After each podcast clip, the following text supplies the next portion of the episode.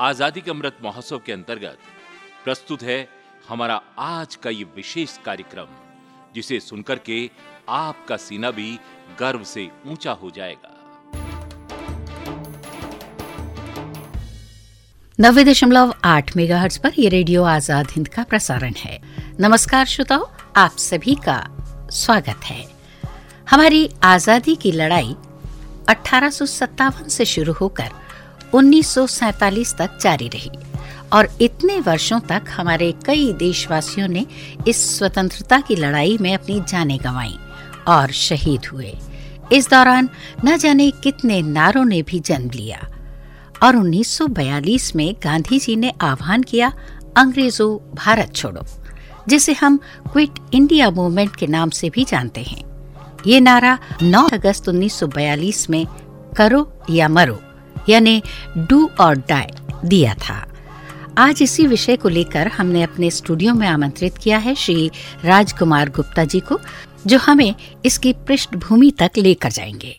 नमस्कार गुप्ता जी आपका स्वागत है रेडियो आज़ाद हिंद पर। नमस्कार। हम जानना चाहेंगे कि ये आंदोलन कैसे शुरू हुआ यानी इसकी पृष्ठभूमि क्या रही? देखिए आज़ादी का आंदोलन चल रहा था। इसी बीच में जब राज्य सरकारों में कांग्रेस का प्रवेश हुआ, कांग्रेस की मंत्रिमंडल गठित हुए और कुछ समय तक उन्होंने प्रदेशों की सत्ता को संचालित किया। उसके बाद जब जनता की आकांक्षाएँ पूर्ण नहीं हुई तो आंदोलन में एक किस्म से शिथिलता सी आ गई। उसी शिथिलता की पृष्ठभूमि में सन उन्नीस सौ उनतालीस में त्रिपुरी कांग्रेस अधिवेशन हुआ। जी। उसके पूर्व हरिपुरा कांग्रेस अधिवेशन से नेताजी सुभाष चंद्र बोस का प्रवेश हुआ था। नेताजी सुभाष चंद्र बोस के प्रवेश के साथ ही संपूर्ण देश के युवाओं में नवीन चेतना का संचार हुआ नवीन जागृति का संचार हुआ और उनमें नवीन आशाओं का भी प्रादुर्भाव हुआ। जी। सन उन्नीस सौ उनतालीस के आते आते जब फिर से कांग्रेस अध्यक्ष के चुनाव की बात चली तो गांधी जी ने यह प्रस्ताव रखा कि अब नेताजी को दोबारा अध्यक्ष पद पर नहीं आना चाहिए और इसके लिए उनने पंडित जवाहरलाल नेहरू को से ये कहा जी। कि आप जाकर उन्हें समझाइए। पंडित नेहरू ने समझाने की कोशिश की। इस पर नेताजी ने उनसे ये कहा कि यदि आप अध्यक्ष पद पर आसीन होते हैं तो मुझे कोई आपत्ति नहीं अन्यथा मैं तो अध्यक्ष का चुनाव लड़ूँगा। अंततः अध्यक्ष का चुनाव हुआ। गांधी जी ने सबसे पहले नेहरू जी से कहा कि तुम नेताजी के खिलाफ चुनाव लड़ो परंतु नेहरू जी ने मना कर दिया। जी। क्योंकि नेहरू जी भी अप्रत्यक्ष रूप से ही सही नेताजी के प्रशंसक थे। जी। तब गांधी जी ने पट्टाभी सीतारमैया को चुनाव मैदान में खड़ा किया। परिणाम ये हुआ कि नेताजी गांधी जी के पूरे सहयोग के बावजूद भी पट्टाभी सीतारामैया से भारी बहुत बहुमत से विजयी हुए। इस नेताजी की इस विजय ने एक और जहाँ युवा कार्यकर्ताओं में उत्साह का संचार किया वहीं गांधी जी निराशा की भावना से भर गए। जी। जब 19 मार्च उन्नीस सौ उनतालीस में त्रिपुरी कांग्रेस अधिवेशन में नेताजी जबलपुर पधारे उस समय वो तीव्र ज्वर से पीड़ित थी। जबलपुर त्रिपुरी के पास तिलवारा घाट के समीप विष्णुदत्त शुक्ल नगर की स्थापना की गई थी, यानी उस स्थल का नाम विष्णुदत्त शुक्ल नगर रखा गया था, जहाँ पर ये अधिवेशन होना था। गुप्ता जी, आपने जबलपुर की बात की है। तो जबलपुर में उन दिनों क्या माहौल रहा था? किस तरह से स्वतंत्रता संग्राम को अंजाम दिया जा रहा था? जबलपुर में उस समय सन उन्नीस सौ उनतालीस में शिथिलता तो थी मगर वहाँ के कार्यकर्ता बहुत सक्रिय थे। सेठ गोविंदास पंडित द्वारका प्रसाद मिश्र सत्येंद्र प्रसाद शुक्ल और पंडित भवानी प्रसाद तिवारी ये सब नेता प्रखर रूप से सक्रिय थे तथा जनसंपर्क और आंदोलन में अपना अपनी भागीदारी दे रहे थे। जी। अच्छा इस आंदोलन में कितनी गिरफ्तारियाँ हुई होंगी? क्या नुकसान हुआ? यानी उन दिनों की स्थिति कैसी थी? कुछ इसके बारे में। सन 1942 के अंग्रेज़ों भारत छोड़ो आंदोलन में साठ हज़ार से अधिक लोग गिरफ़्तार हुए थे। जिनमें से छब्बीस हज़ार को सजा तुरंत सुनाई गई थी। अठारह हज़ार को भारत रक्षा अधिनियम के अंतर्गत बंदी बनाया गया था। यह आंदोलन तोड़फोड़ से युक्त भी था। इसमें हिंसात्मक प्रवृत्ति भी पैदा हो गई थी। जी। 250 रेलवे स्टेशनों को नष्ट किया गया था। 500 से अधिक डाकघर उन्हें उन पर हमला किया गया था उन्हें नुकसान पहुँचाया गया था। 150 स्थानों पर हमला हुआ था। यूपी बिहार में रेल यातायात ठप हो गया था।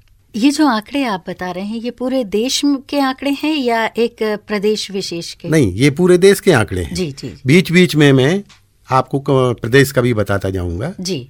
कर्नाटक का जहाँ तक सवाल है कर्नाटक में टेलीफोन के तार काटने की 1600 घटनाएँ हुई थी। 28 रेलवे स्टेशनों को और 32 डाकघरों पर हमला किया गया था। जी। कुल भारतवर्ष में नब्बे लाख रुपया जुर्माना वसूल किया गया था। हम्म, हम्म, उस समय आंदोलनकारियों के ऊपर हवाई जहाज़ से हमले किए गए थे ब्रिटिश सेना द्वारा मशीन गनों से हमले किए गए थे और बंदूकें से हमले तो आम बात थी। जहाँ तक जबलपुर का प्रश्न है। जबलपुर में तोड़फोड़ की घटनाओं में 45 जगह टेलीफोन के तार काटे गए थे। हम्म, 20 डाकघर डाकघरों पर हमला हुआ था। हम्म, 105 रेलगाड़ियों को रोका गया था और उनको नुकसान पहुँचाने की कोशिश की गई थी। जी। तीन पुल उड़ाने के प्रयास हुए थे। जी। ये गोटे गाँव जबलपुर के पास गोटे गाँव है उस पुल को उड़ाने की कोशिश की गई थी। ठाकुर रुद्र प्रताप सिंह थे निरंजन सिंह थे मगर वो गलती से वो चूँकि अनुभवी नहीं थे तो वहाँ एक गड्ढा हो गया ऊपर की तरफ़ वो डायनामाइट नहीं चल पाया। हम्म, हम्म, हम्म, जी। बीस स्थानों पर भी हमले हुए थे। जी। श्रोताओं अब कार्यक्रम में वक्त हो चला है एक छोटे से अंतराल का। मिलते हैं इस अंतराल के बाद। आज़ादी के अमृत महोत्सव के अंतर्गत भारत मना रहा है अपनी पिछहत्तरवीं वर्षगांठ। देश के प्रत्येक नागरिक को हर घर तिरंगा अभियान से जुड़ने का ये सुनहरा अवसर मिल रहा है। तेरह से 15 अगस्त तक अपने घर पर तिरंगा लगाइए तिरंगे के साथ सेल्फी खींचिए और उसे www.हरघरतिरंगा.com पर अपलोड करें पिन करें और साथ में अपना सर्टिफिकेट डाउनलोड करें। ऑफिशियल हैशटैग है हैशटैग हर घर तिरंगा अधिक जानकारी के लिए ऑफिशियल वेबसाइट www.हरघरतिरंगा.com पर विज़िट करें। भारत का झंडा फहरे। भारत का झंडा फहरे। शान से मनाइए आज़ादी का पिछहत्तरवा अमृत महोत्सव। तेरह से 15 अगस्त तक अपने घरों की छत पर तिरंगा लगा करके। ये तो आपने आंकड़े बताए और इस आंदोलन में काफ़ी नुकसान हुआ। नुकसान के आंकड़े अभी आपने बताए। आंदोलन ने हिंसक रूप भी अख्तियार किया। तो ऐसे कौन से नेता थे जो इस आंदोलन में भागीदारी कर रहे थे? मैं इसके पूर्व आपको उस परिदृश्य की ओर ले चलूँगा जिसमें उन्नीस सौ बयालीस के भारत छोड़ो आंदोलन की घोषणा की गई। जी। पाँच से सात अगस्त के बीच में बम्बई के उस समय बम्बई ही नाम था जी। बम्बई के ग्वालियर टैंक में अखिल भारतीय कांग्रेस कमेटी की बैठक हुई। उस बैठक में तीन दिन तक लगातार डिस्कशन हुआ और सात अगस्त की रा, रात्रि को महात्मा गांधी ने घोषणा की जी। कि अंग्रेज़ों भारत छोड़ो। जी। अंग्रेज़ों को भारत को जिस हालत में भी है छोड़कर जाना चाहिए। ये चिंता नहीं करना चाहिए कि यहाँ का काम कैसे चलेगा। आप हमें भगवान भरोसे छोड़कर जाइए। जी। हम अपनी व्यवस्था खुद संभाल लेंगे। लेंगे। जी। इसके साथ ही उन्हें कार्यकर्ताओं का को आह्वान किया था कि यह अंतिम संघर्ष है। जी। और इस अंतिम संघर्ष में तुम्हें डू आर डाई जी। करो या मरो के आह्वान के साथ आंदोलन में भाग लेना है। तुम जो चाहे वो कर सकते हो। जी। तुम जिस तरह से भी चाहो कर सकते हो। नेताओं का जहाँ तक सवाल है नेताओं की गिरफ्तारी हो जाएगी। तुम्हें मार्गदर्शन नहीं मिलेगा। फिर भी तुम्हें स्वस्फूर्त आंदोलन को मूर्त रूप देकर इसे अंतिम लक्ष्य तक हम्म, पहुंचाना है। जी। अब मैं आपसे इसके बाद की बात कर रहा हूँ। जी। जब ग्वालियर टैंक में यह सम्मेलन समाप्त हुआ वहाँ से नेता वापस आने लगे तो जितने भी नेता वहाँ से मौजूद थे उनको सात तारीख के सवेरे आठ तारीख के सवेरे गिरफ़्तार कर लिया गया। सबको बंदी बना लिया गया। जबलपुर से सेठ गोविंदास और पंडित द्वारका प्रसाद मिश्र उस आंदोलन उस सम्मेलन में भाग लेने के लिए पहुँचे थे। जी। वे रे- वे वापस जबलपुर में आने के लिए जबलपुर आने के लिए ट्रेन में बैठे। जैसे ही वो ट्रेन में बैठे हैं वो ट्रेन एक दो स्टेशन आगे चली है दो सिपाही उनके पास आकर बैठ गए और उनसे कह लिया कि you are under arrest Jabalpur आकर उन्हें सीधे जेल भेज दिया गया। जी। प्रखर पत्रकार हुक्मचंद नारद जो थे जी। वो आज़ादी के आंदोलन में सक्रिय थे। वो रिपोर्ट कवर करने के लिए जबलपुर से मुंबई गए हुए थे। उनको तो इतना जोश आया कि जैसे ही वो सम्मेलन से बाहर निकले उन्होंने इनकलाब का नारा जिंदाबाद का नारा लगाया और अंग्रेज़ों भारत छोड़ो उनने सबसे पहले शुरू कर दिया। जी। लिहाजा हुआ ये कि ब्रिटिश पुलिस ने उन्हें तत्काल तत्काल गिरफ़्तार कर लिया और अज्ञात स्थान पर ले गई। जी। जब सेठ गोविंदास को ये मालूम पड़ा और पंडित द्वारका प्रसाद मिश्र को तो उन्होंने जबलपुर आते ही अपने अनुज सत्येंद्र प्रसाद मिश्र से कहा कि उनका पता लगाओ कहाँ है वो। तब फिर उन्होंने अपने देवजी भाई थे एक जी। बम्बई के एक क्रांत स्वतंत्रता संग्राम सेनानी देवजी भाई थे। उनसे कहा तो उन्होंने पता लगाया कि वो पाईधुनी जेल में बंद थे। हम्म। इस तरह से मतलब भारत छोड़ो आंदोलन की तत्काल प्रारंभ होने के पश्चात जबलपुर के तीन नेताओं की गिरफ्तारी हुई थी और उसके बाद गिरफ्तारियों का सिलसिला चल निकला। आपकी बातों में ज़िक्र था।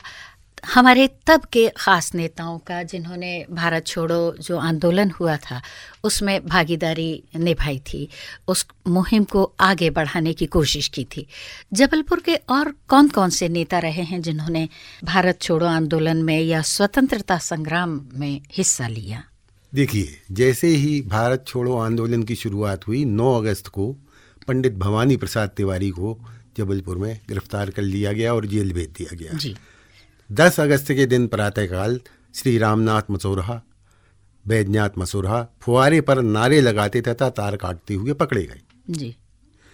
पंडित कुंज कुंजीलाल दुबे जो कि बाद में मध्य प्रदेश के विधानसभा अध्यक्ष भी हुए उन्हें श्री लक्ष्मण सिंह चौहान को श्री नरसिंह दास अग्रवाल को श्री नर्मदा प्रसाद अग्रवाल को सदर में बंदी बना लिया गया। ये सदर में जबलपुर के कैंट क्षेत्र में सदर में आंदोलन कर रहे थे। जी। नेताओं की गिरफ्तारी और लगभग सभी नेताओं को बंदी बना लिया गया। नेताओं की गिरफ्तारी से जनता में हताशा नहीं फैली। मैंने इसीलिए आपसे पहले कहा कि यह स्वस्फूर्त आंदोलन भी कहा जा सकता है। स्वस्फूर्त आंदोलन की बैकग्राउंड में ये बताऊँ, उसका अर्थ ये है कि जब अंग्रेज़ों ने द्वितीय विश्व के युद्ध में भारत को उस विश्व युद्ध में शामिल घोषित कर दिया तो सारे देश में देश के संसाधनों को युद्ध में झोंकने का प्रयास शुरू हो गया। उस समय जिसके घर में कार थी, जिसके घर में ट्रक था, जिसकी जो संपत्ति थी, वो अधाधुंध सरकार ने अधिग्रहण करना शुरू कर दिया। इसीलिए सारे देश में जो तो जो थी, एक अफरा तफरी मच गई। जी। और उस अफरा तफरी के चलते सारे देशवासी जो थे, वो अंग्रेज़ों के विरुद्ध क्रोध से भर गए और आंदोलन के लिए उतारू हो गए। तो एक तरफ़ तो ये कांग्रेस का आंदोलन था, कहा जाता है, मगर उस समय की जो परिस्थिति थी, जिसमें एक तरफा रूप से अंग्रेज़ों ने भारत को द्वितीय विश्व युद्ध में शामिल कर दिया था उसमें जनता में जो बेचैनी पैदा हुई, उससे उन्होंने स्वयं भाग लेना शुरू कर दिया। जबलपुर में भी उसका परिणाम हुआ। बहुतों की संपत्तियाँ हस्तगृत कर ली जो ज़रूरी थी युद्ध के लिए। तो उसमें फिर क्या हुआ कि जनता ने भाग लेना शुरू कर दिया। जो जिसको लगता है कहीं आंदोलन, कोई जुलूस निकाल रहा है, कोई धरना दे रहा है, कोई तार काट रहा है, कोई टेलीग्राफ ऑफ़िस पे हमला कर रहा है, ये सब जबलपुर में शुरू हो गया। जी। इस आंदोलन के दौरान कुछ समानांतर सरकारों ने भी जन्म लिया।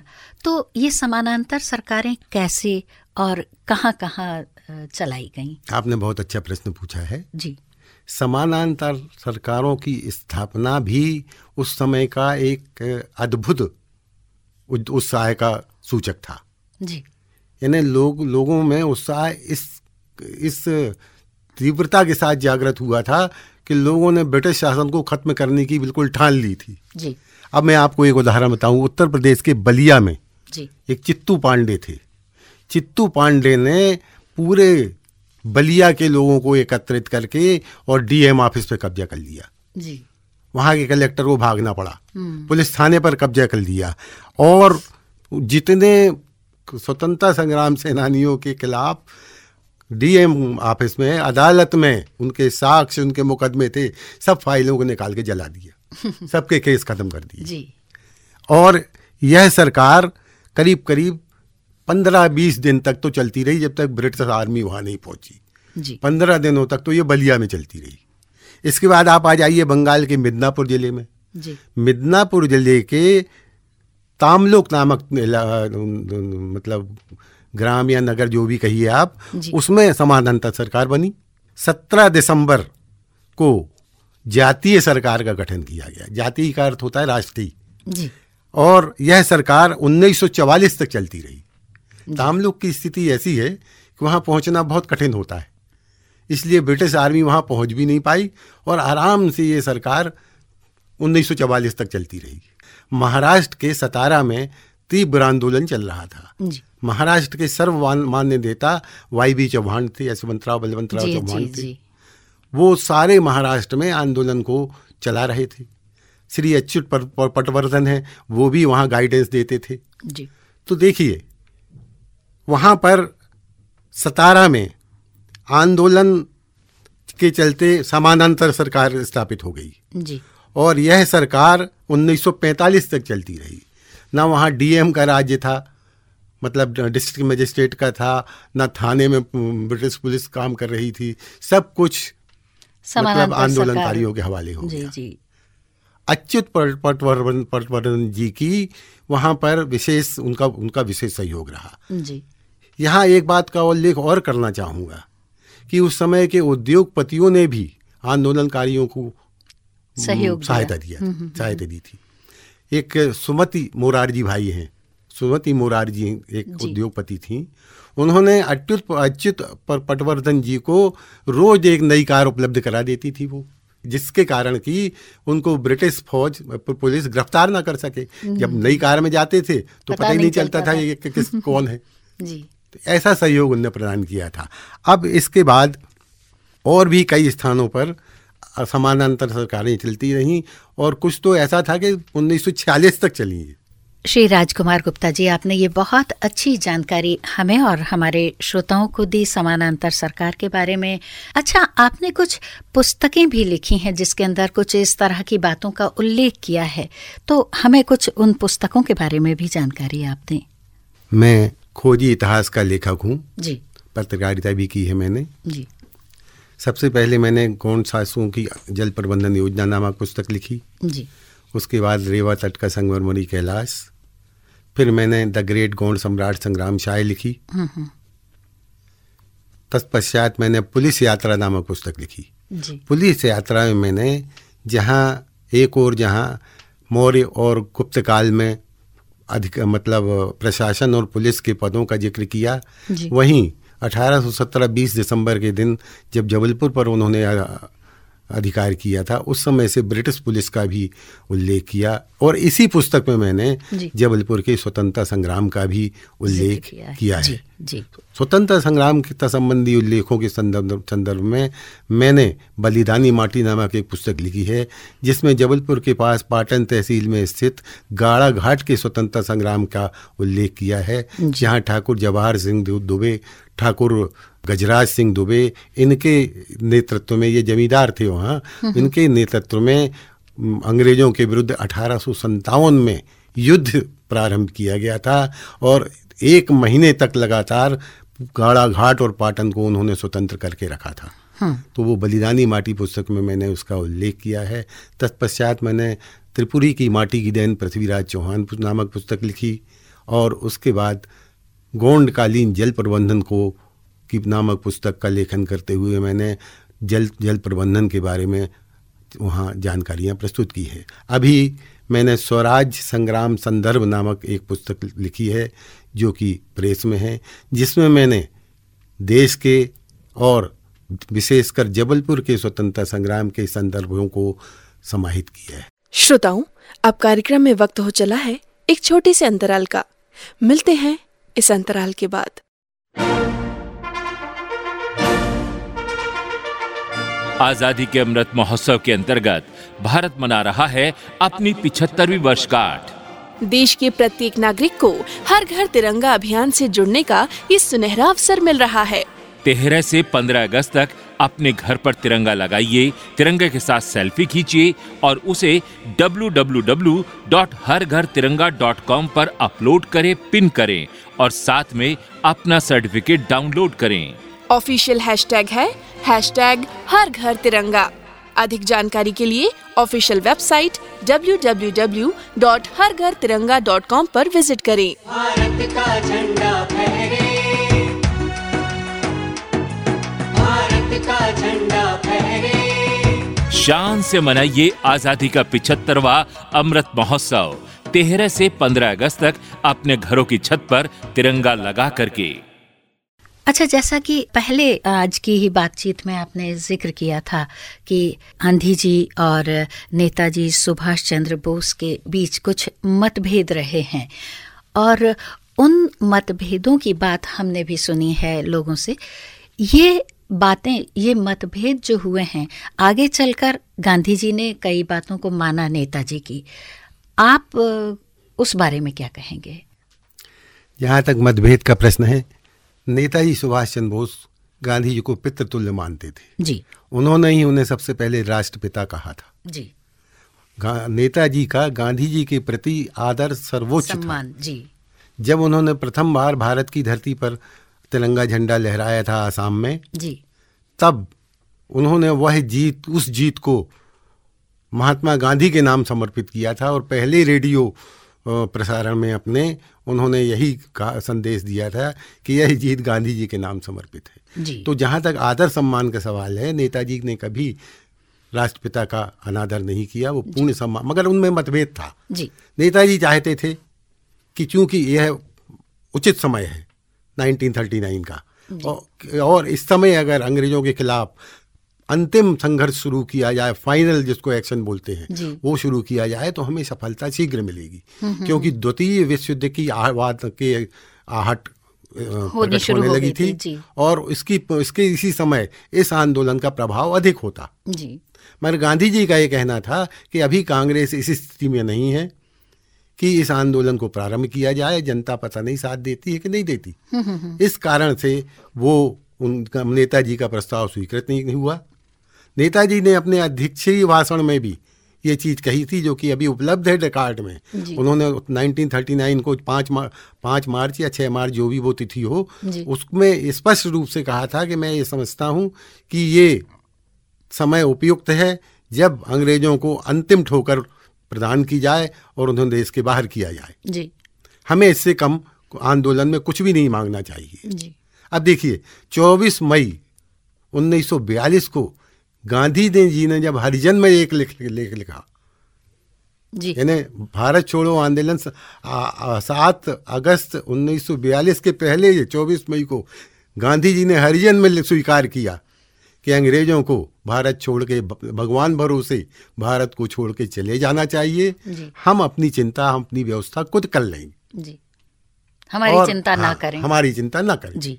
तो देखिए कितना साम्य है। नेताजी जो तो सन उन्नीस सौ उनतालीस में कह रहे थे गांधी जी ने माना उसको मगर उन्नीस सौ बयालीस में जी कुछ समय बाद। जी जी। अब अब ये फलित ये अंदाज़ा आप लगा लीजिए सभी लोग लगा लें कि क्या हुआ था वो क्या होता। जी। एक मेरी एक मेरा ये मत है मेरा अपना ये मत है कि अगर उन्नीस सौ उनतालीस में ये आंदोलन शुरू हो जाता तो शायद देश विभाजन की विभीषिका न भुगता जी। क्योंकि उस समय तक विभाजन की बात किसी के मन में नहीं थी। और नेताजी का जहाँ तक सवाल है उनकी आज़ाद हिंद फौज में विभाजन जैसी कोई बात नहीं थी। उसमें हिंदू मुस्लिम सब एक साथ शामिल थे। जी। मैं आपको एक उल्लेख करूँ शाहनवाज खान का। जब शाहनवाज खान और गिरफ़्तार हुए और उनके खिलाफ मुकदमा चालू जारी किया गया तो मोहम्मद अली जिन्ना ने ये कहा था कि आप कांग्रेस का मतलब आज़ाद हिंदी फौज का साथ छोड़ दो और कांग्रेस की सहायता मत लो। मैं आपकी पैरवी करूँगा और आपको मुक्त कराने की गारंटी लेता हूँ। तब शाहनवाज खान ने जो शब्द कहे थे वो हिंदू मुस्लिम एकता के प्रतीक थे। उन्होंने ये कहा था कि मुझे ऐसी आज़ादी नहीं चाहिए जो हिंदू मुस्लिम एकता की लाश पर बनी हो। क्या बात है। मैं हिंदू मुस्लिम एकता का पक्षधर रहा हूँ नेताजी का अनुयायी हूँ और उसी क- पर अंतिम रूप से चलता रहूँगा चाहे मेरी मेरा बलिदान ही क्यों ना हो जाए। श्री राजकुमार गुप्ता जी आप यहाँ पर हमारे रेडियो आज़ाद हिंद के स्टूडियो में आए और इतनी सारी जानकारी जो हम लोगों को नहीं थी वो हमें और हमारे श्रोताओं तक पहुंचाई आपका बहुत बहुत धन्यवाद। हम चाहेंगे कि आगे भी आप समय दें हमारे रेडियो आज़ाद हिंद को और हम आपसे और भी बहुत सारी बातें करना चाहेंगे। बहुत बहुत धन्यवाद। धन्यवाद। ये जो देश है तेरा स्वदेश है तेरा तुझे है पुकारा।